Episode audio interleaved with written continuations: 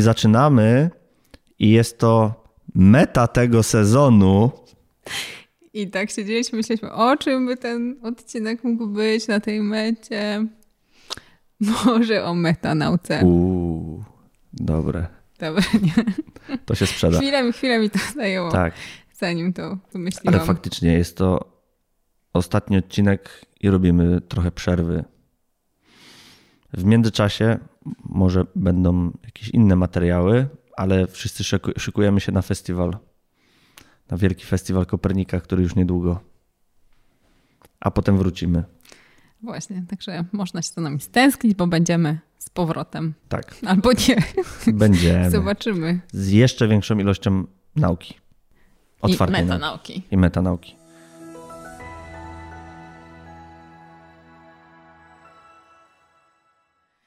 No właśnie, dobra, to nie przedłużając, bo końcówka się tutaj zbliża. e, Będziemy mówić o metanauce. I cóż to jest ta metanauka? Jak sama nazwa wskazuje, jest to nauka o nauce. Właśnie. Haha. E, No jeżeli zaczniemy się zastanawiać, no to nauka sama w sobie jest pewnym, pewną aktywnością społeczną.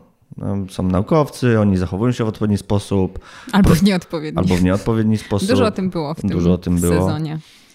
No, produkują e, badania, publikują je i teraz e, oczywiście oni zajmują się, zajmują się nauką, zajmują się określonymi zagadnieniami, ale naukowcy wpadli na pomysł, że może zająć się samymi naukowcami nauką e, z perspektywy metanaukowej. I zastan- za, zaczęliśmy się, zaczęli się naukowcy zastanawiać nad tym, czy można sformułować jakieś ogólne prawidłowości rządzące tym, jak rozwija się nauka, jako pewna forma aktywności społecznej. No właśnie, to jest w ogóle super ciekawy temat e, i my tylko właściwie tkniemy kilku takich wątków, e, których powiemy, ale to jest jakby bardzo dynamicznie rozwijająca się dziedzina. I ona się, oczywiście nie jest to nowa dziedzina, bo socjologia nauki, czy nauka o nauce ma kilkadziesiąt lat e, tradycji, więc nie jest tak, że my tutaj proponujemy jakiś nowy, e, nowe odkrycie w tym, w tym czy, czy nową dziedzinę w tym zakresie, ale ona na pewno od, y, ma teraz taki, no powiedzieć renesans, ale gwałtowne przyspieszenie, w dużej mierze wynikające z dostępności danych. To znaczy badania, o których będziemy wspominać i metody, które są używane do właśnie badania nauki w sposób naukowy, w bardzo dużym stopniu jakby zyskują na, na tej dostępności danych, które teraz mamy. Czyli no, jakby po prostu też jakby zakres tych danych. E, Nie tylko treści ich, ale, ale właśnie tego, jak dużo danych można zgromadzić, czy to o cytowaniach, czy o e, właśnie sieciach naukowych, czy o różnych innych rzeczach, o których powiemy. Em, Więc, więc dlatego to jest taki wątek, który teraz bardzo zyskuje na, na popularności i bardzo jest ciekawy. Tak, no bo refleksja nad całą nauką no nie jest obca. Już Arystoteles I Platon. i Platon e, ju- już mówili o tym, jak robić naukę, ale e, no, filozofia nauki e, jest obecna w dociekaniach filozoficznych od bardzo dawna. Później pojawiła się po drodze socjologia wiedzy, gdzie to był też taki społeczny namysł nad, nad tym, jak, jak robimy naukę. A teraz to, co jest najfajniejsze w tym, i o, o czym będziemy dzisiaj mówili, to jest to, że no, eksperymentalnie to strasznie przyspieszyło. Dużo łatwiej jest zrobić analizy cytowań, analizy tego stylów publikowania i tak dalej, i tak dalej. To, co jest też ciekawe, to, to właśnie interdyscyplinarność tej, tej dyscypliny. Czyli badania, o których e, tutaj czytaliśmy, to e, prowadzą je na przykład we współpracy właśnie socjologowie z fizykami. Tak? To może być zaskakujące, ale em, o tyle jest mniej zaskakujące, że na przykład fizycy mają e, narzędzia, metody badawcze, które używali zupełnie do czegoś innego wcześniej, a, a teraz są przyłożone do właśnie analizy na przykład sieci współpracy naukowców. E, I w tym sensie ta interdyscyplinarność i współpraca tych naukowców z dziedzin społecznych i tych z dziedzin aspołecznych, niespołecznych jest też bardzo takim e, interesującym aspektem tego, co jest w ogóle już takiego meta poziomu, wtedy, kiedy interdyscyplinarne zespoły badają wpływ na przykład na interdyscyplinarności nauki, na odkrycia. To myślę, że jest taki creme de la creme. Tak. Em, ale jest to na pewno, na pewno też charakterystyka em, tej, tej dziedziny. Tak, słyszałem, że lubisz interdyscyplinarność, więc mamy interdyscyplinarny team, który zrobi badania nad interdyscyplinarnością. Czy ona ma sens? I to się Tak. okazuje, że nie. Nie, akurat to ma sens. Um, Zależy od powodzenia mm. tych badań tego teamu metanaukowego interdyscyplinarnego. Zależy, czy P jest mniejsze od 0,5. O tak, to zdecydowanie. Najważniejsze. Powinni, powinniśmy koszulki zacząć, ale już pewnie takie są. Właśnie, jeśli coś trzeba wynieść jednego z tego podcastu, to że wasz, zawsze chodzi o to, czy P jest mniejsze od 0,5. Tak, tak. Mm, dobra, to powiedzmy sobie kilka takich przykładowych pytań, które, y, którymi ta dziedzina się zajmuje. Mm, co to jest mm. nauka, co to jest byt? O co, czy to ma sens? Czy to ma sens? Dlaczego Jak nie? Jak żyć? Właśnie. To są takie podstawowe pytania nauki. Ale jak zejdziemy na poziom niżej, to się pojawią bardziej konkretne. Jak publikować? jak... Dobra. Y, znaczy jedno, jedno na przykład przykład takich badań, o których już mówiliśmy mm, wcześniej w tym podcaście, to, to było y, pytanie o to, y, kiedy pojawia się odkrycie naukowe przez duże O w czasie jakby pracy, w pracy naukowej badaczki czy badacza. I to były takie badania Barabasiego, które właśnie pokazały, że to jest kwestia w dużej mierze produktywności. Jeśli ta produktywność na przykład nie spada w kiedy naukowiec jest, jest starszy, to dalej jest duże prawdopodobieństwo, że jego najważniejsze odkrycie będzie się pojawiało w późniejszym etapie. Ale to jest oczywiście jedno z tylko przykładowych pytań. Inne pytania, które sobie możemy e, zadać, to na przykład właśnie na jakiej zasadzie naukowcy nawiązują współpracę, mm, z kim współpracują, jak ta współpraca przekłada się potem na e, ich produktywność, e, czy są jakieś rodzaje współpracy, które są bardziej um, efektywne, jeśli chodzi o późniejszą produktywność. To jest też jedno z takich, mhm. z takich I pytań. I tutaj poziomem rozważań tutaj byli naukowcy. Możemy mm, próbować analizować ich zachowanie i to, czego możemy, czego się mogą spodziewać. E, natomiast poziomem e, badań też mogą być pojedyncze artykuły i możemy się zastanawiać nad tym, czy opublikowanie artykułu spowoduje w danym żurnalu spowoduje, że będzie miał dużo cytowań, jakie artykuły są najbardziej cytowane, czy są jakieś trendy e, cytowania, jeżeli chodzi o artykuły i czy one różnią się w zależności od tego, w jakiej dyscyplinie są publikowane. Mhm. Także tych, tych pytań jest bardzo dużo i te dane są no, dość łatwo dostępne, bo mhm. no, cytowań, indeks cytowań znajdujemy z podziałem na dyscypliny na, w zasadzie no, na przykład na Google Scholarze albo na innych platformach. No i łatwo analizować bardzo duże e, zbiory danych, które e, pomagają nam wyciągać jakieś ciekawe prawidłowości z tego, co się dzieje. Mhm, na przykład też takim pytaniem, które sobie można zadać, e, bo to, co obserwujemy, to taki gwałtowny przyrost liczby publikacji, tak. który jest nieliniowy. I teraz pytanie jest takie, czy jeśli mamy ten przyrost publikacji, to on się przekłada też na przyrost naszej wiedzy, nowych idei, czyli skoro teraz mamy tysiące, z każdym rokiem mm, o wiele więcej artykułów, to znaczy z każdym rokiem jest o wiele mądrzejsi. O wiele mądrzejsi. mądrzejsi. No więc takie wstępne dane pokazują niekoniecznie, ponieważ ten przyrost idei wiedzy jest bardziej liniowy, czyli jakby niekoniecznie koresponduje z tym przyrostem liczby publikacji. Ale to jest znowu taki przykład pytania, które metanauka sobie może postawić i przy użyciu różnych metod e, może spróbować to pytanie za, zaadresować. No dobra, no to przy okazji e, mówienia o metodach, no to w zasadzie troszeczkę już o tym zaczęliśmy mówić. No i podstawową metodą e, takiej metanauki zorientowanej tak bardzo mocno eksperymentalnie, no jest analiza bardzo dużych zbiorów danych, gdzie E, mamy, możemy mieć w zasadzie, co sobie wyciągniemy z tego, to, to będziemy mm. mieli, ale mamy informacje o tych, ile kto, ile kto miał publikacji w danej dyscyplinie, ilość cytowań. Mm. Możemy to sobie dzielić w zależności od tego, w jakim to było konkretnym czasopiśmie. Mm. Możemy też, ponieważ zazwyczaj są, nie wiem, informacje o finansowaniu podawane, więc naszym moderatorem w badaniu może być to, czy dane badania były finansowane, albo też czy nie były finansowane, czy dostały finansowanie, czy też nie e, czy zespół był większy niż jedno, e, powiedzmy pięcioosobowy, czy mniejszy, co były duże mhm. zespoły. Tych danych jest mnóstwo i przede wszystkim analiza tych dużych zbiorów danych to jest taka podstawowa, mhm. podstawowa metoda metanauki w tej mhm. chwili.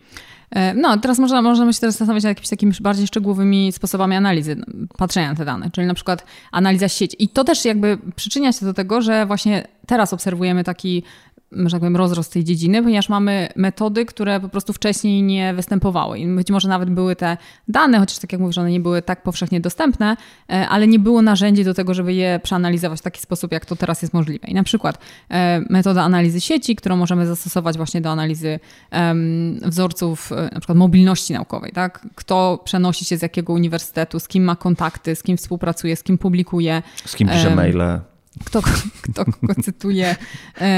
I, i, to jest, możemy to przeanalizować właśnie używając tej analizy sieci. Możemy też przeanalizować analizę treści i znowu dawniej ta analiza treści była nie wiem, kodowana przez um, doktorantów przez... i młodych, młodych pracowników.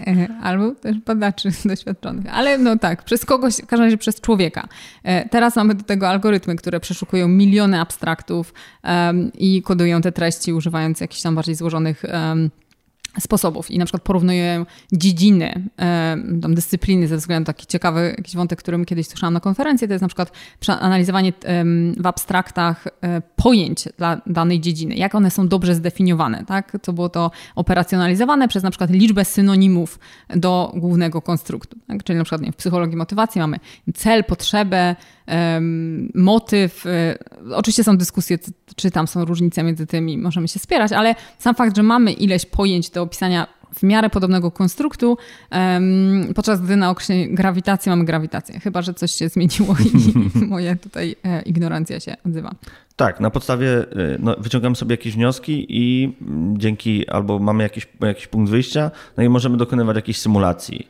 E, możemy zastanawiać się e, dla danej dyscypliny, jak będzie wyglądał przyrost artykułów. Możemy się zastanawiać, no, co się stanie na podstawie e, danych, które już posiadamy, jeżeli zmienimy sposób finansowania badań. Czy nagle tych badań będzie dużo, dużo więcej, jeżeli zwiększymy finansowanie, albo włączymy finansowanie, jak, jakieś zachęty w postaci finansowania, co się stanie. Także symulacja też, no, po, mhm. ponieważ posiadamy tyle danych i te, dzięki temu, że posiadamy tyle danych, te symulacje są coraz lepsze i coraz bardziej wyrafinowane. Mhm. Dobrze, no to po prostu jak już powiedzieliśmy, czym jest metanauka, jakie pytania może zadawać, e, jakie metody może stosować, to może podajmy kilka przykładów, jakby ktoś chciał się tym zainteresować i może zainspirować. To jeden, tak jak powiedzieliśmy, współpraca i e, wzorce czy współpracy. Warto współpracować? Czy warto współpracować? I w ogóle też jaką rolę odgrywa taka indywidualna, że z kim warto współpracować, taka indywidualna reputacja e, badacza czy badaczki. No i na przykład są takie badania, mogło być na przykład jedno z pytań, które mogliśmy sobie zadać, to to, czy jak artykuł jest opublikowany przez kogoś super znanego, to czy to gwarantuje y, cytowania. I y, są takie badania, które y, patrzyły na to, właśnie ta reputacja była operacjonalizowana przez liczbę wcześniejszych cytowań artykułów prac danego, danego autora i patrzono, jak to się przekłada na cytowania nowego artykułu. I faktycznie na pierwszym etapie jest ten wzrost, czy tam większa liczba cytowań wynikająca z tej reputacji, ale już na przykład wzorzec e, cytowań po określonym czasie, tym początkowym, zależy już od tego, jak środowisko naukowe zareagowało na tą pracę. Czyli można powiedzieć, że tak, no jest jakiś taki wstępny zysk z tego, że jesteśmy znaną osobą, ale że, że tak powiem, idealistycznie na to patrzę, i tak wartość tej pracy ma znaczenie, bo później będzie ona uzależniona już właśnie od, tej, od tego, jak to środowisko mm, zareagowało. Więc to jest na przykład jeden, jeden z takich e, przykładów. Mm, też takie ciekawe badania właśnie związane z współpracą i tego, jak e, współpraca przekłada się na, że na przykład ja pracuję z tobą i ty jesteś taką gwiazdą e, dziedziny. I pytanie, jak ja z tego skorzystam, że pracuję z taką gwiazdą. No i ogólnie badania pokazują, że tak, skorzystam. Mm, I jednym z takich badań, które pokazały to w bardzo ciekawy sposób, bo jeszcze warto powiedzieć, że mm, badań empirycznych oczywiście jest bardzo dużo, ale takich eksperymentalnych badań, w których manipulujemy określonymi czynnikami, no jest jakby stosunkowo mało, też może jest jakaś mm, niechęć do jednak manipulowania na odkryciach naukowych, czy może, może zamanipulujemy tak, że będzie ich mniej, więc może nie do końca to jest jeszcze popularne, ale no badań empirycznych jest dużo, więc trzeba korzystać z takich quasi eksperymentalnych e, technik. No więc jedno z takich badań sprawdzało, co się dzieje, jak taka gwiazda umrze. I... No jakbyśmy chcieli zrobić takie badanie empiryczne, gdzie my dokonujemy manipulacji, to mogłoby być trochę kontrowersyjne. Właśnie. Na pewno przykułoby to uwagę do metanauki. Na, na pewno. Nie wiem, czy zwiększyłoby finansowanie. Na pewno zwiększyłoby nasze cytowania. Cieszylibyśmy Też, się z więzienia. Aczkolwiek mogłoby to być ostatnie cytowanie. To, ale za to ile? Ale za to ile, no. No tak, ale co się dzieje? Przepraszam, że przerwałem.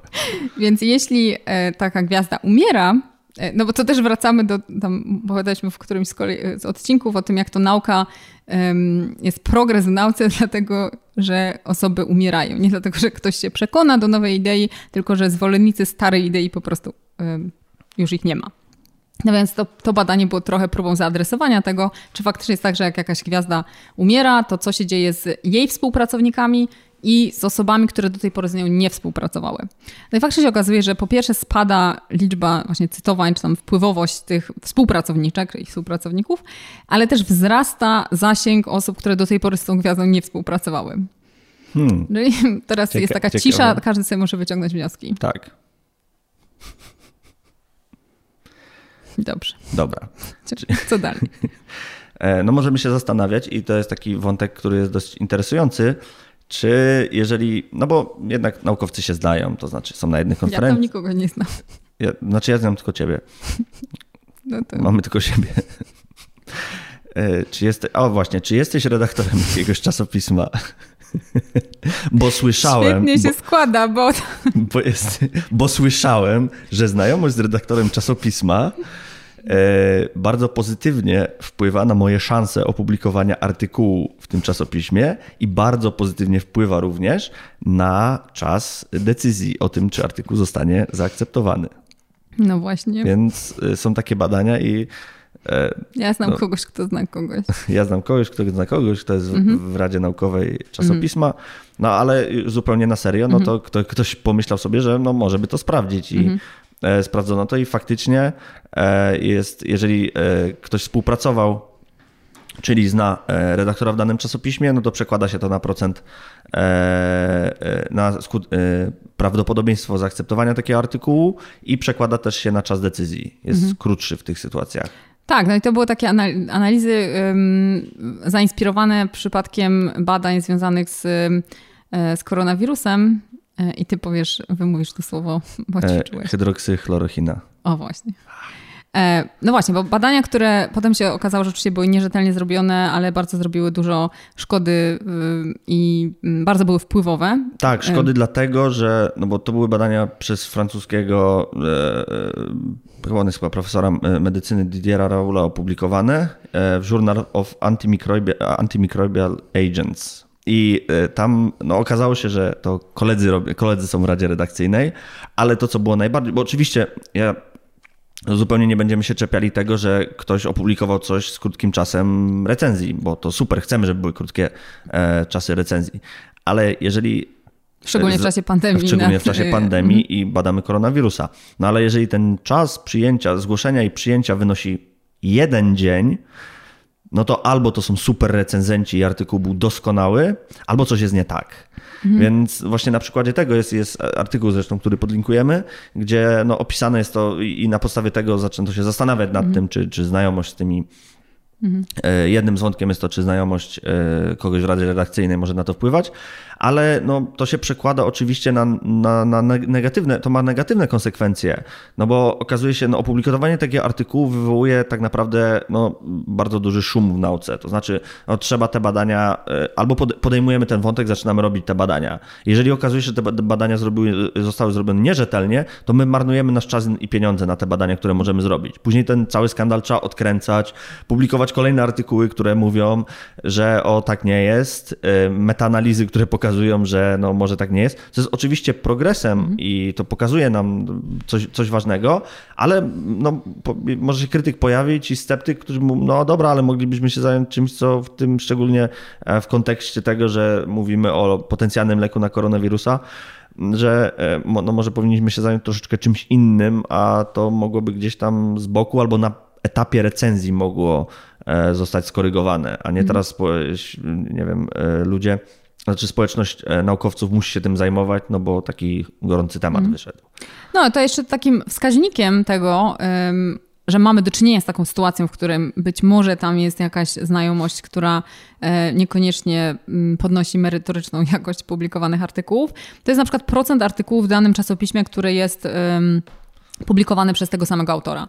Tak? Czyli jeśli jest za dużo, i to było ostatnio jakieś takie przypadki, ja teraz nie pamiętam nazwiska, ale e, no jakieś takie super skrajne, w sensie, y, no co sugeruje, że no, no coś jest poza tylko tym, że ktoś akurat jest bardzo produktywny i ma e, i to jest jego ulubione czasopismo. Więc jeśli tam procenty dochodzą na przykład do 10% e, artykułów to jest autorstwa jednego tego samego autora, no to coś tak, może no, być ja na się rzeczy. Po, po, posłużę do, dowodem anegdotycznym bez nazwisk i bez nazw e, czasopism, ale czasem zdarza się tak, że przegląda się e, spis treści czasopisma, szczególnie trochę gorszego, ale to też, e, to też zdarza się na takim wysokim poziomie.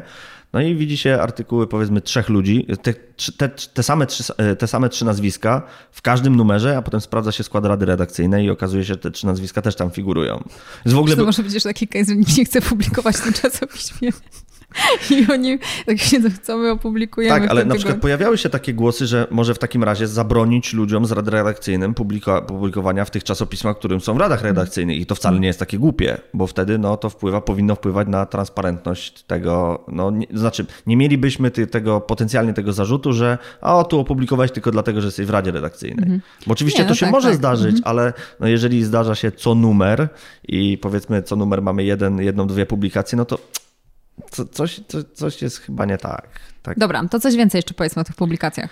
No o tych publikacjach jeszcze możemy powiedzieć. Bo taką... co nam Big Data pokazuje w odniesieniu do publikacji? Big Data nam pokazuje, że no, z publikacją jest troszeczkę jak z kapitalizmem. To znaczy bogaci się bogacą, biedni są biedni biednieją cały czas. A jak to się przekłada na publikację? To się przekłada tak, że e, no, rozkład cytowań. To była taka ideologiczna propaganda.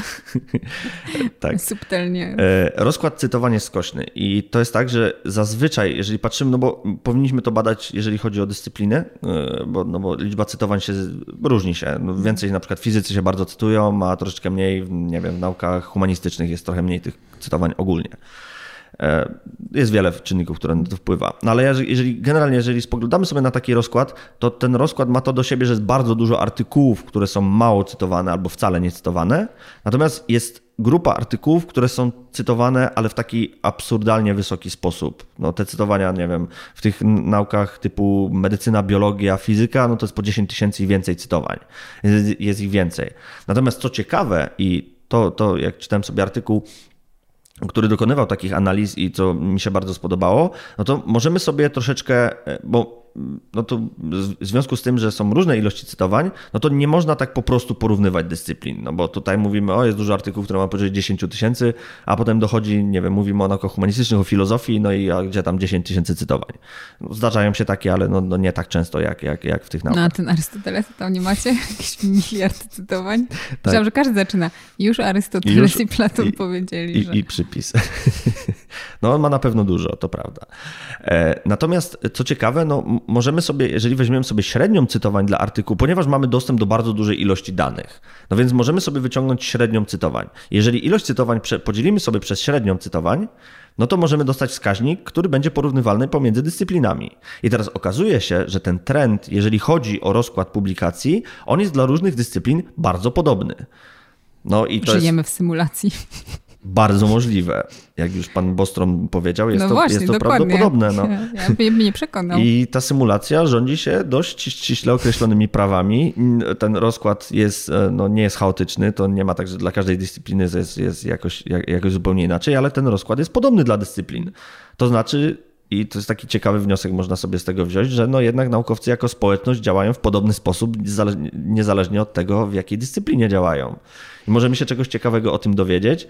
No i teraz, co jeszcze było, e, co, co jeszcze było ciekawe, no bo no, publikujemy artykuł i no, możemy się zastanawiać, czy, czy on będzie, czy, czy, czy, czy będzie cytowany. To znaczy, jeżeli no, są pewne powiedzmy czynniki, które wpływają na to, czy, czy będzie dużo razy cytowany, ale e, tutaj chciałbym, e, chciałbym ten wątek zakończyć taką może pozytywną albo optymistyczną uwagą, że no, zdarzają, mimo tego, że nie jesteśmy członkami jakiegoś bardzo dużego labu, który publikuje wysoko cytowane artykuły, bo zazwyczaj chodzi o to, że mamy dobry networking i się wzajemnie cytujemy, i nie mówię tego w takim e, negatywnym znaczeniu, że tam tylko pięciu kolegów, którzy się razem cytują, ale no, wypuszczamy coś, jest networking, więc korzystamy ze swoich badań.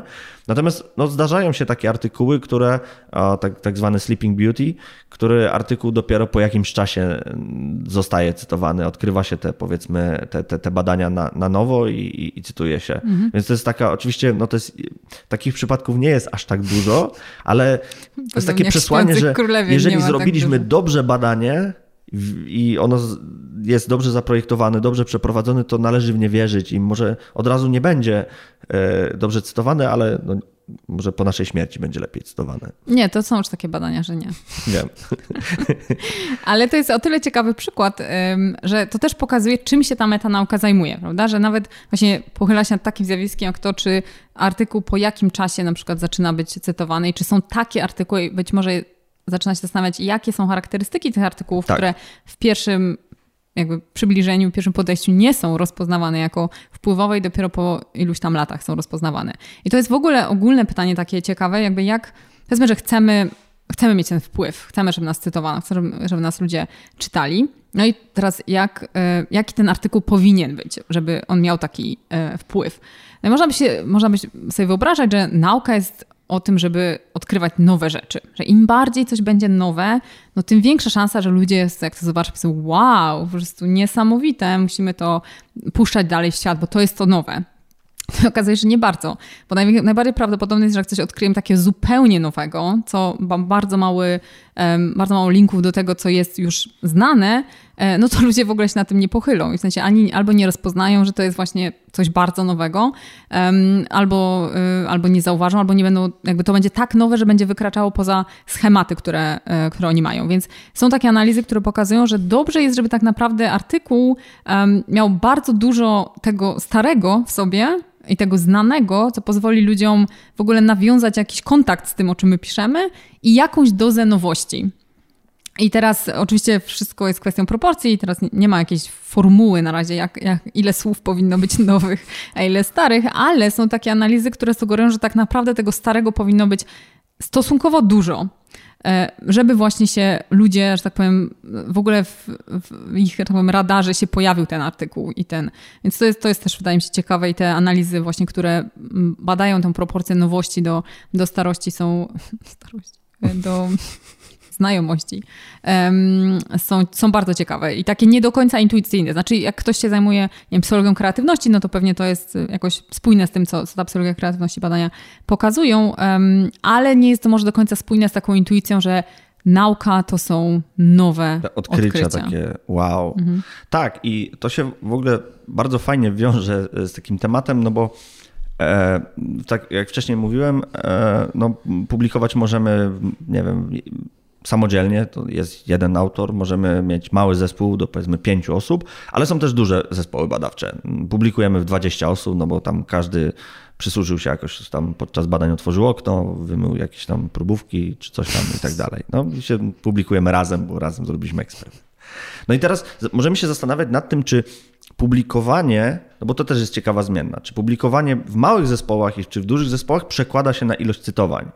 I teraz, i co więcej, to nie tylko możemy sobie, e, możemy to przełożyć na ilość cytowań, ale było takie badanie, w którym zaczęto się zastanawiać, czy to się przekłada na e, idee naukowe, które są takie rewolucyjne, które zaburzają naukę jako powiedzmy taki, e, ten rozwój taki liniowy nauki, że akumulujemy sobie wiedzę w określonym paradygmacie, czy nagle strzelamy z nową ideą. No i się okazało, że duże zespoły raczej produkują wiedzę, która no, nie, nie, nie, chcę powiedzieć, że no nie dokłada nic nowego, ale nie są to rezultaty, które są przełomowe w tym znaczeniu, że odwracają, zaburzają e, e, zastany paradygmat. Duże zespoły raczej produkują dane, które są spójne z tym, co, co, co, co już mieliśmy, natomiast małe e, zespoły badawcze, czyli to robimy jednoosobowo, raczej jest większe prawdopodobieństwo, że wtedy to, to będą badania, które będą w jakikolwiek sposób przełomowe hmm. dla nauki. No i oczywiście możemy wyjaśniać to na bardzo dużo różnych sposobów. No, Im więcej ludzi, tym bardziej powiedzmy y, bardziej jesteśmy, bardziej ta wiedza, którą, nad którą pracujemy, ona jest bardziej, y, w sensie albo inaczej powiem, e, ta, ta, ta wiedza, nad którą pracujemy, e, przez to, że jest bardziej rozproszona na, na, na większą ilość ludzi, jest bardziej spójna tym, co mamy, no bo wszyscy oczytują się pewnych danych, wzajemnie się u, um, umacniamy troszeczkę w tym zastanym paradygmacie, plus zazwyczaj większe zespoły są lepiej finansowane, a jak napiszemy w, w, we wniosku grantowym, że zrobimy dokładnie to i to i zazwyczaj to jest spójne e, ze stanem wiedzy, który posiadamy, no to jest bardziej prawdopodobne, że zrobimy coś. To pod ten wniosek grantowy, no niezależnie niezależnie od tego, no jest to dosyć ciekawa obserwacja, że zazwyczaj duże zespoły e, produkują badania, które są w ramach określonego paradygmatu. No, tylko też sobie wyobrażam, że bo, bo, bo sobie wyobrażam, jak ci słucham, że no to teraz wszyscy powinniśmy rozbijać te duże zespoły i, Nie, nie, nie, nie, nie. i przerzucać je na małe zespoły. No właśnie, pewnie nie. I teraz dlaczego nie? Pewnie to wynika na przykład z ryzykownością tych pomysłów, tak? Czyli jak jesteśmy w dużym zespole, to okej, okay, produkujemy wiedzę, która jest jakąś tam inkrementalnym wzrostem w stosunku do tego, co było, co wiedzieliśmy do tej pory, czy jakieś małe te cegiełki dokładamy, mm, ale to jest bardziej bezpieczne. Natomiast jak jesteśmy małym zespołem i okej, okay, czasem mamy przełomowe pomysły, które pchają naukę do przodu, ale pewnie w dużej części mamy, e, podejmujemy, podejmując to ryzyko, mamy po prostu e, no, nietrafione pomysły. I w tym sensie ten tak, taki no, high risk, high reward po prostu może być e, większy, znaczy tak, inny rozkład. Zdecydowanie nie rozbijamy, bo o ile tutaj argument jest taki, że no, większe zespoły produkują mniej takich y, wielkich, wielkich przełomowych rzeczy, no to weźmy pod uwagę to, że tych przełomowych rzeczy generalnie jest mało. Hmm. Więc nie możemy rozbijać dużych zespołów i szukać chociaż może powinniśmy i tam trzy publikacje rocznie dla całej medycyny E, z pojedynczych autorów. No nie, no bo weźmy mm. pod uwagę to, że te przełomy są mało prawdopodobne, mm. a po mhm. prostu częściej się zdarzają mm. w małych zespołach mhm. badawczych. No i też po, po, z tym, z podobnym jakby wątkiem, czyli właśnie przełom versus taki bezpieczny, ale stopniowy rozwój naukowy, też wiąże się na przykład interdyscyplinarność. I mimo tego, że różne agencje grantowe postulują interdyscyplinarność, że chcą finansować badania interdyscyplinarne, co tak naprawdę nie chcą.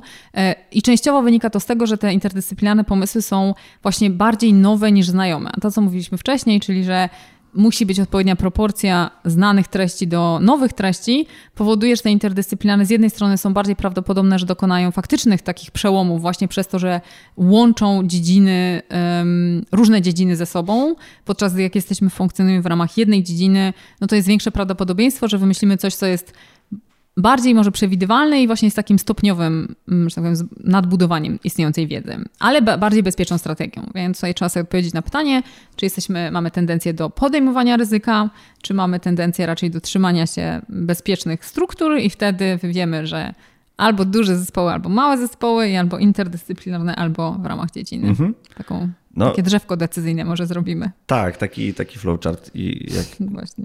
Jak, jak, jak zaplanować swoją karierę. No ale i, i, teraz to jest jeszcze, jedna, jeszcze jeden wątek, który jest w sumie, metanauka się tym zajmuje, który jest fascynujący, no bo mamy ten swój zespół badawczy. No i teraz się zastanawiamy, jak publikować, to czy na przykład opłaciłoby nam się publikować z kimś, kto ma uznaną renomę w nauce. To znaczy, renoma zazwyczaj operacjonalizowana jest jako ilość cytan, e, cytowań przed, e, przed opublikowaniem danego artykułu. No i teraz zostały zrobione badania nad czym, co nazywa się efektem przyzwoitki.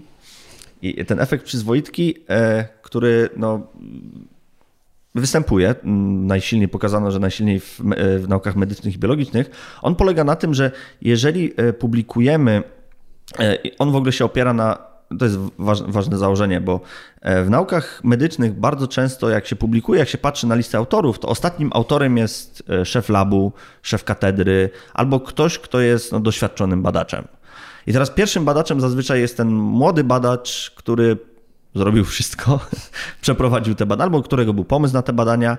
I teraz e, efekt przyzwoitki e, przez tych badaczy mm, został zoperacjonalizowany tak, oni sobie sprawdzili, na ile przepływ z pierwszego, na ile zachodzi przepływ z pierwszego miejsca na ostatnie. To znaczy, na ile e, opublikowanie wcześniej artykułu, gdzie się było, gdzie się posiadało tą przyzwoitkę w postaci doświadczonego mhm. badacza albo badaczki, na ile wpływało na tym, że kolejne publikacje danej osoby, o, przy kolejnych publikacjach w tym samym czasopiśmie ta osoba stawała się tą, tą przyzwoitką dla kogoś innego. No i okazało się, że w naukach medycznych i biologicznych to zachodzi, to znaczy ten efekt jest realny. Jest... Czyli żeby opublikować w Nature, trzeba wcześniej opublikować w Nature. To jest Prosta taka... sprawa. Kurde, jakbym to wiedział wcześniej. Właśnie. Trzeba zapytać, bym ci no, powiedziała. Tak. Teraz tylko, no tylko problem jest taki, że musimy sobie teraz znaleźć kogoś, kto już wcześniej, wcześniej publikował w Nature. No to e, jeżeli ktoś ze słuchaczy ma publikację w Nature, to. Albo słuchaczek. Albo, tak, słuchaczy, słuchaczek e, ma publikację w Nature, to bardzo prosimy o maila. O kontakt. My jesteśmy zainteresowani publikacją. Możemy być tym pierwszym, co. Tak, tak, co zrobi wszystko. My, to, my zrobimy, co trzeba będzie zrobić. No, te badania o ziemniakach w Nature. Mamy już nawet pomysł. Właśnie, który reklamujemy już od kilku odcinków. Tak, i nikt się nie zgłasza. Się nie zgłasza. Więc jeżeli ktoś ma publikację w Nature, to, to, to czekamy. Dobrze. E, No i e, możemy sobie, bo oczywiście no, mamy ten efekt, możemy się zastanawiać, tak na, na, znaczy na szybko sobie jeszcze rzucę, możemy się e, zastanawiać e, o, o co chodzi, to znaczy dlaczego ten efekt w ogóle występuje. No i są różne wyjaśnienia. Jednym z wyjaśnień może być to, że no, mamy pewien elityzm, to znaczy znamy się z kimś, kto jest uznanym badaczem, to jak zrobimy badanie, to już kojarzą nas z tym badaczem, to pewnie nas opublikują. Ale z drugiej strony, no nie musi być, bo to jest taka powiedzmy pesymistyczna troszeczkę konkluzja, bo może nam się przydarzyć tak, że nie znamy żadnego uznanego badacza, tylko sami sobie musimy mm, dziobać te swoje rzeczy.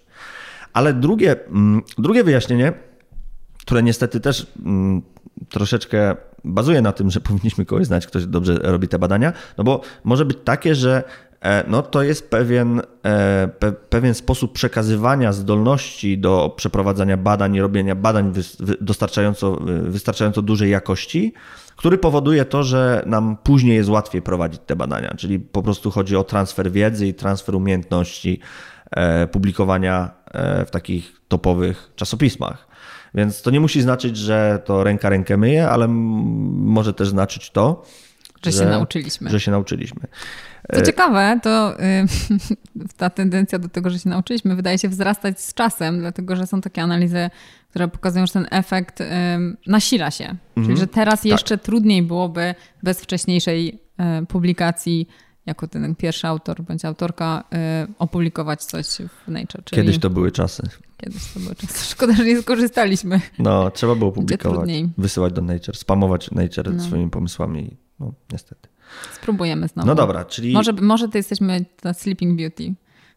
Tak. Na pewno sleeping. Na pewno sleeping. E, na pewno nam e, za, za parę lat wyciągną jakiś artykuł, który opublikowaliśmy, któryś z nas opublikowało, jak jeszcze było na studiach doktoranckich, albo jeszcze jak było w ogóle na studiach. Co ja niewiele opublikowałam z studiach doktoranckich. Ja też. Dobrze, to coś powiedzmy na koniec radosnego. Radosne to są pieniądze. Tak, to i a system grantowy jest nieefektywny. Najbardziej, najbardziej radosny jest system grantowy. E, bo to jest taki też cieka super ciekawy obszar badań i takich propozycji dosyć rewolucyjnych, które, które są rozważane obecnie. E, znaczy, wychodzi się z takiego założenia, że właśnie to, jak rozdajemy te granty, to może powiedzmy sobie, jak rozdajemy te granty. Jak rozdajesz granty? No, ja, ja nie rozdaję grantów. Fundacja imienia Bartosza Janika. Chciałbym rozdawać granty. No właśnie. Znaczy jakbym, to, jakbym to mhm. robił, y, ja rzucałbym monetą. W ludzi. Monetami. Monet, a, przepraszam, monetami w ludzi. No, e, no to mniej więcej nie, nie do końca tak to wygląda, ale, ale na końcu się rzuca faktycznie monetami. No, nie, no. No, wygląda to w taki sposób, że składamy, piszemy projekty. Ogłaszamy konkurs Ogłaszamy najpierw. konkurs, tak. Że ja ci dam pieniądze, jak będziesz chciał dla mnie zrobić badania. Dokładnie. Ale dobre. badania jakie chcesz. Byle, żeby dobre Podstawowe. Były. Podstawowe. Tak. I różni badacze i badaczki się Piszą nabierają, wnioski. nie żartuję, ale piszą wnioski, bardzo dużo energii wkładają w pisanie tych wniosków. A później pisanie raportów. Najpierw wniosków, bo większość z nich nie dostanie tych grantów, więc większość z nich napisze te wnioski, które, z których nic nie będzie, ale mm, napiszą te wnioski, te wnioski trafiają do recenzji, te systemy recenzenckie są bardzo rozbudowane, czasami są wstępne recenzje, dwuetapowe, trzyetapowe rozmowy, bardzo dużo energii idzie w sam proces, I na koniec wiadomo jest, kto jest, czyj projekt nie powinien być finansowany. Potem czasem wiadomo, czyj projekt na pewno powinien być finansowany. Ale najwięcej energii idzie tak naprawdę w porangowanie gdzieś tych osób po środku. No więc. E... No tak, no bo tu jest ważna zmienna jeszcze. Oczywiście taka agencja, która rozdaje pieniądze, ona by chciała wszystkim dać pieniądze. Na pewno. Tym dobrym ale niestety jest budżet. Dokładnie. Więc to jest, znaczy więc działamy w obrębie systemu, w którym jest zawsze za mało pieniędzy na to, żeby sfinansować projekty, które potencjalnie byłoby warto sfinansować. Mhm. Czyli musimy podjąć trudne decyzje o tym, żeby kogo finansujemy i tych nadających się zawsze będzie więcej. Znaczy, nie wiem, czy zawsze, ale często jest na pewno więcej. Zwłaszcza, że jak popatrzymy, są takie analizy właśnie w czasie, procent wniosków, które uzyskują finansowanie, znacząco się zmniejsza. Teraz to jest, w zależności od oczywiście instytucji, ale to jest w okolicach 10-15%, czasem mniej, czasem tak, zależy od, od, też od konkursu. programu finansowania, nie? Ale tak, są niskie te... No właśnie, ale to jeszcze mogliśmy powiedzieć, no dobrze, no to jest przykre, że nie wszyscy, którzy się nadają, dostają te pieniądze, ale przynajmniej wiemy, że najlepsi. ci najlepsi dostają. E, no i jakby nie do końca, ponieważ są takie analizy tego systemu recenzenckiego, które po pierwsze pokazują, że recenzenci, którzy oceniają na przykład ten sam wniosek, e, w dużej mierze się ze sobą nie zgadzają, czyli te współczynniki, właśnie korelacji między ocenami różnych recenzentów nie są jakieś super satysfakcjonujące, co znaczy, że no już ten ranking być może nie jest e, adekwatny, jeśli on jest tak zależny od tego, kto, kto dokonuje tej oceny. Ale też są e, takie dane, które by sugerowały, że te oceny recenzentów wcale niekoniecznie są dobrym predyktorem tego, jak ktoś potem ten grant zrealizuje. I czy z tego grantu, z tego projektu wynikną duże odkrycia, czy niekoniecznie.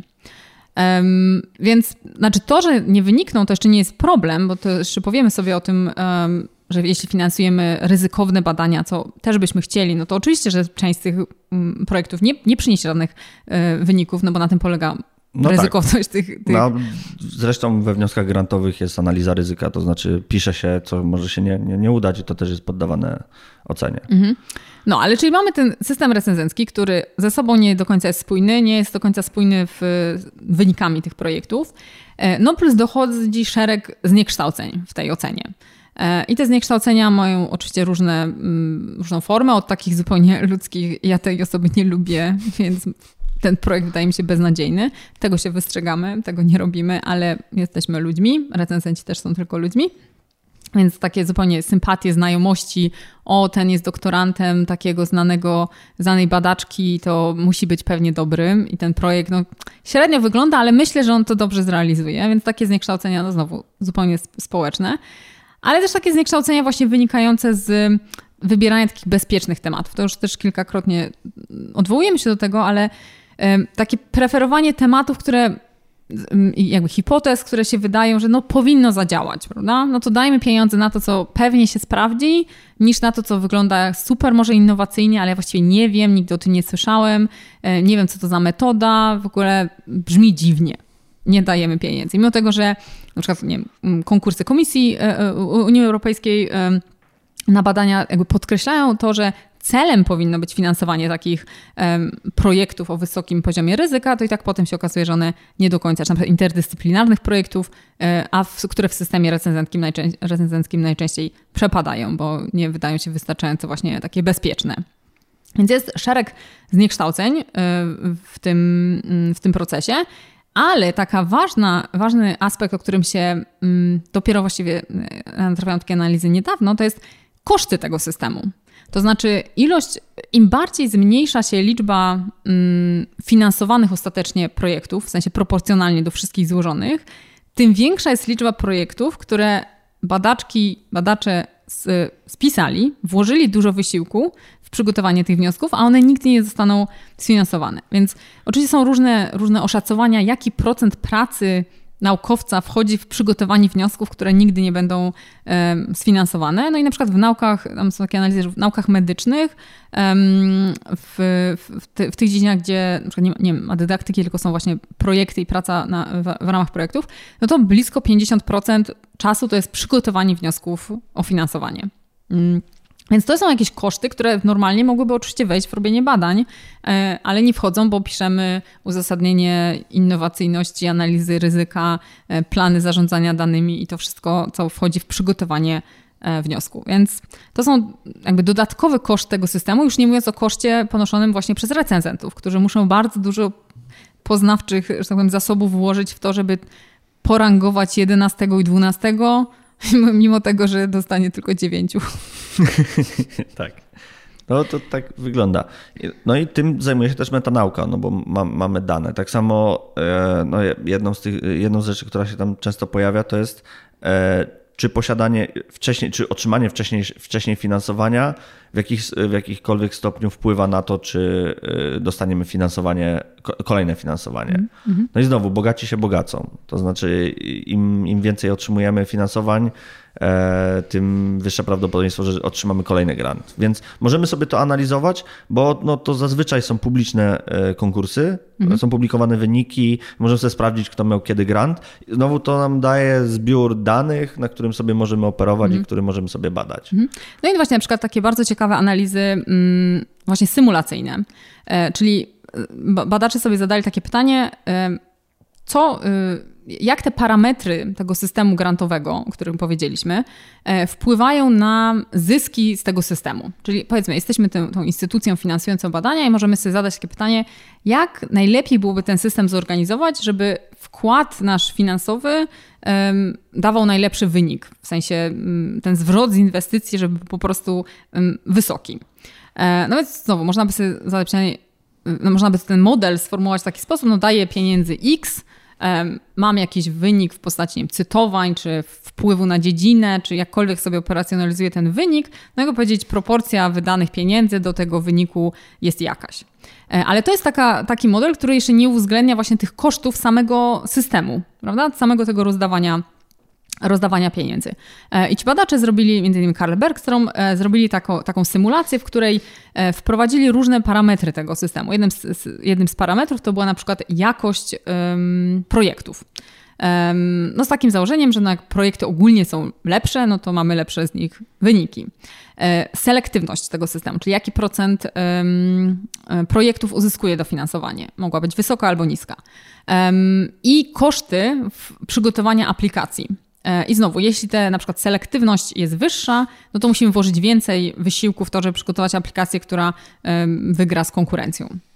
No i jak te wszystkie parametry uwzględnili, e, no to się okazuje, że przy pewnym poziomie selektywności, kiedy finansowanie uzyskuje bardzo mały procent e, wszystkich zgłoszonych projektów, to tak naprawdę koszty z przygotowania tego, mm, tego projektu, tego, te, tego wniosku zaczynają no, odejmować tak dużo z tych zysków, że system w jakimś sensie staje się mało efektywny. E, więc oczywiście to są, to są symulacje, tam określone parametry można by się zastanowić, jak korespondują z rzeczywistością, ale już na przykład to, że ta selektywność e, jest obecnie bardzo wysoka, tak? Czy e, selektywność jest bardzo wysoka, czy bardzo niska? W sensie niski procent uzyskuje finansowanie. No wysoka, wysoka selektywność. Wysoka, dobrze. Tak, dobrze. Um, to, no to sugeruje, że jesteśmy właśnie na tym etapie, gdzie te koszty związane z przygotowaniem tych, tych aplikacji mogą być po prostu za duże. I z perspektywy nawet instytucji fin finansującej może miałoby sens przemyślenie tego systemu, tak żeby te koszty nie były aż tak duże. Tak. I są na to pomysły, bardzo ciekawe. Twój ulubiony pomysł. Twój ulubiony pomysł, czyli loterii. Tak. Mm. Może powinniśmy zrobić tak, żebyśmy, że będziemy sobie losowali. Mm. Będziemy mieli jakiś no, preselekcję, żeby to nie wylosować jakichś bardzo dziwnych rzeczy, ale co do zasady mhm. po prostu powinniśmy losować. I teraz w tym momencie nasi, nasze słuchaczki i słuchacze mówią, no do tej pory mówili sensownie, ale tutaj coś na końcu ich zawiodło. Tak, wielokrotny rzut monetą. Właśnie, za dużo, e, za dużo pracy może. No więc prosimy pozostanie jeszcze z nami, ponieważ to nie są pomysły takie, które myśmy sobie tu sami wymyślili, tylko mądrzy ludzie, ale chcielibyśmy je wymyślić. To Chcielibyśmy, świetna, bo to jest świetny, świetny pomysł. pomysł. E, I e, co, co ważne, one nie tylko są wymyślone, ale one są już wdrażane w niektórych miejscach. E, I teraz jakie są argumenty, żeby to nie brzmiało tak zupełnie absurdalnie? absurdalnie. Więc nie chodzi o to, żeby zupełnie losować, czyli dostajemy tam 100 wniosków i losujemy 10 z nich. Tylko tak jak mówiliśmy wcześniej, stosunkowo łatwo jest odsiać najgorsze wnioski.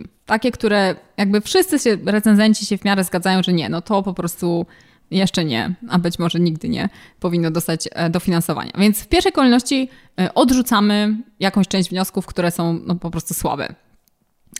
Może też być tak, że są takie wnioski, jakiś procent, co do których wszyscy recenzenci się zgadzają, że one na pewno powinny dostać mm, dofinansowanie. Więc tutaj jedna z wersji jest taka, że możemy też jakiś procent wniosków zaakceptować, e, bo są po prostu tak dobre. Mhm. Ale ta szara strefa, gdzie właściwie ani się nie do końca zgadzamy, jaki powinien być ten ranking, ani jakby to niekoniecznie mm, te nasze oceny będą dobrym predyktorem późniejszej realizacji tych projektów, no to tutaj losujemy. Czyli jak jesteś badaczem, który jest w tej szarej strefie, to dostajesz numer na loterii i po prostu. I czekasz. I czekasz. I losujemy i. Um, i, I to, to co, jakie są, znowu, zalety są takie, że po pierwsze unikamy tych kosztów e, i od strony recenzentów, i od strony jakby te, te, wnioski też mogą być trochę mniej rozbudowane, bo aż takie um, różnice nie będą, um, powiedzmy, um, w przygotowanych wnioskach nie będą stanowiły aż tak dużej roli, bo będzie ta jakaś część związana właśnie z losowaniem, e, która będzie determinowała wynik.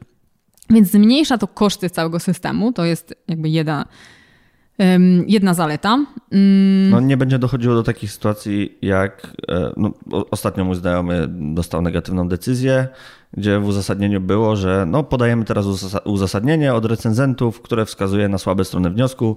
Pierwszy recenzent, słabe strony wniosku, brak słabych stron wniosku.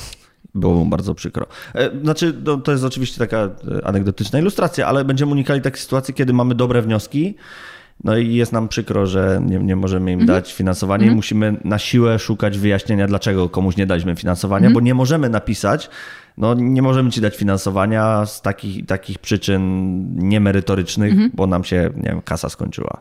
Właśnie, a ja w ogóle brałam udział w takim konkursie grantowym, w którym właśnie losowanie było. Ponieważ byłam na takiej konferencji o metanauce e, i wśród uczestników tej konferencji e, był właśnie taki konkurs grantowy. No taki, wymagał bardzo krótkiego opisu. Zresztą mój pomysł dotyczył właśnie tego, jak losowanie jest postrzegane przez naukowców jako sposób rozdawania e, pieniędzy na, na granty. No i, że tak powiem, nie zostałam na szczęście odsiana w tej, czyli moja samoocena aż tak bardzo nie ucierpiała, ale potem nie dostałam tego grantu właśnie dlatego, że nie zostałam wylosowana. Więc moja samoocena po prostu była nietknięta po tej negatywnej ocenie. No tak. Co jakby znacząco odróżnia taki konkurs od każdego innego konkursu, gdzie właśnie myślimy, że nie dostaliśmy grantu, bo no po prostu jesteśmy beznadziejni. Tak, albo dostajemy uzasadnienie, które jest zupełnie absurdalne i jest mhm. nam przykro później. Mhm.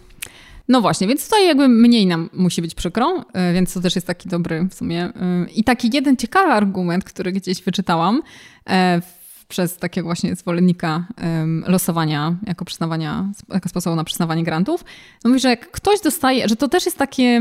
Mm, uczy pokory trochę, czy uczy takie, może zachowujemy pokorę, nawet jak dostaliśmy grant, bo wiemy, że w tym, że dostaliśmy ten grant, jakąś rolę odgrało szczęście. W związku z tym ciężko się wbić takie poczucie, o Boże, ale jestem super, po prostu dostałam ten grant, uznali, że jestem geniuszem e, i teraz zawuję świat. No może ustali, a może też miałam dużo, jakby dobry los wylosowałam, więc łatwo jest, jakby łatwiej być może zachować właśnie takie poczucie pokory, mimo tego, że dostaliśmy, dostaliśmy ten, ten mm, grant. Agencje grantowe finansują, wychowują. Uczą, bawią. Bawi, uczy. No i ostatni jeszcze taki argument, który też się pojawia, to jest um, uniknięcie takich um, zniekształceń wynikających na przykład z jakichś uprzedzeń, czyli zwiększenie różnorodności finansowanych projektów. E, czy to różnorodności ze względu na właśnie osoby um, naukowców, naukowczyń, czy różnorodność pomysłów, właśnie jest większe prawdopodobieństwo, że te projekty na przykład innowacyjne, interdyscyplinarne również zostaną wylosowane. Więc takie ogólne po prostu zmniejszenie tych zniekształceń, o których mówiliśmy wcześniej, jeśli się wprowadza y, loterię, to, to, to jest szansa, że one są po prostu mniejsze. Mhm. Więc ogólnie świetny pomysł. Tak, to jest bardzo dobry pomysł. No dobra, czyli tak, powiedzieliśmy sobie w takim bardzo, bardzo, na takim bardzo ogólnym poziomie, czym się zajmuje metanauka, to jeszcze na sam koniec możemy się zastanowić, czym jeszcze się może zajmować, mhm. czym ciekawym. No i to są w ogóle takie ciekawe kierunki, że tak powiem, wybiegające w przyszłość, e, czym się możemy zajmować. Czyli na przykład takie pytanie, czy być może algorytmy zastąpią naukowców. E, bo są takie analizy, które pokazują, że analizy dotyczące tego, jakie pytania badawcze zadają Y, badaczki, badacze. Skąd, je, skąd bierzemy pomysły na badania? No i oczywiście można być kreatywność, tutaj budzimy się rano i mamy ten pomysł. No i częściowo tak, ale częściowo też wybieramy tematy, którymi znajomi się zajmują, którymi wiemy. E, będzie konferencja za rok w tym temacie, to może by było dobrze coś pokazać. Konferencja w ładnym miejscu. W ładnym miejscu na Zoomie. E, no teraz to tak. E, więc jakby czynniki, które determinują nasz wybór, to nie zawsze jest to, że zlokalizowaliśmy jakieś białe plamy na mapie pytań badawczych i je adresujemy i to jest właśnie takie przełomowe, innowacyjne. Więc w jakimś sensie algorytm, który na przykład sprawdza, jakie pytania badawcze, jakie hipotezy, jakie tematy się pojawiały, nie wiem, w ostatnich iluś tam latach i próbuje um, może nie tyle ekstrapolować, co właśnie zidentyfikować takie puste e, przestrzenie, które, które są w tej, w tej naszej wiedzy, e, no ma szansę uniknąć tych biasów, e, bo jemu nie zależy na tej konferencji na Zoomie, e, temu algorytmowi i, i też nie ma znajomych, którzy może to badają i byłoby spoko się z nimi... Znajome algorytmy. Właśnie, znajome algorytmy. To może będzie jakiś meta, meta poziom. Tak. więc są takie, są takie wstępne badania, które pokazują, że właściwie ten kreatywność hipotez, tematów badawczych, jeśli przepuścimy obecną literaturę przez, e, przez tego typu analizy, to może się nawet zwiększyć. Więc my byśmy woleli nie skończyć tego sezonu konkluzją, że algorytmy nas zastąpią. Nie będzie drugiego sezonu, bo to się... Algorytm będzie generował kolejne odcinki. O, o otwartej nauce.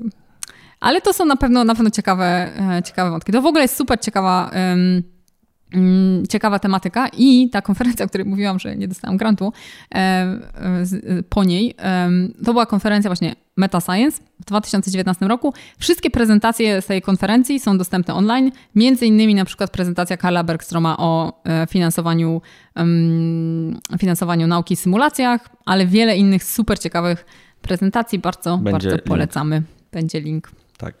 I będzie konferencja też w tym roku, na którą chyba nawet cały czas można się zapisać.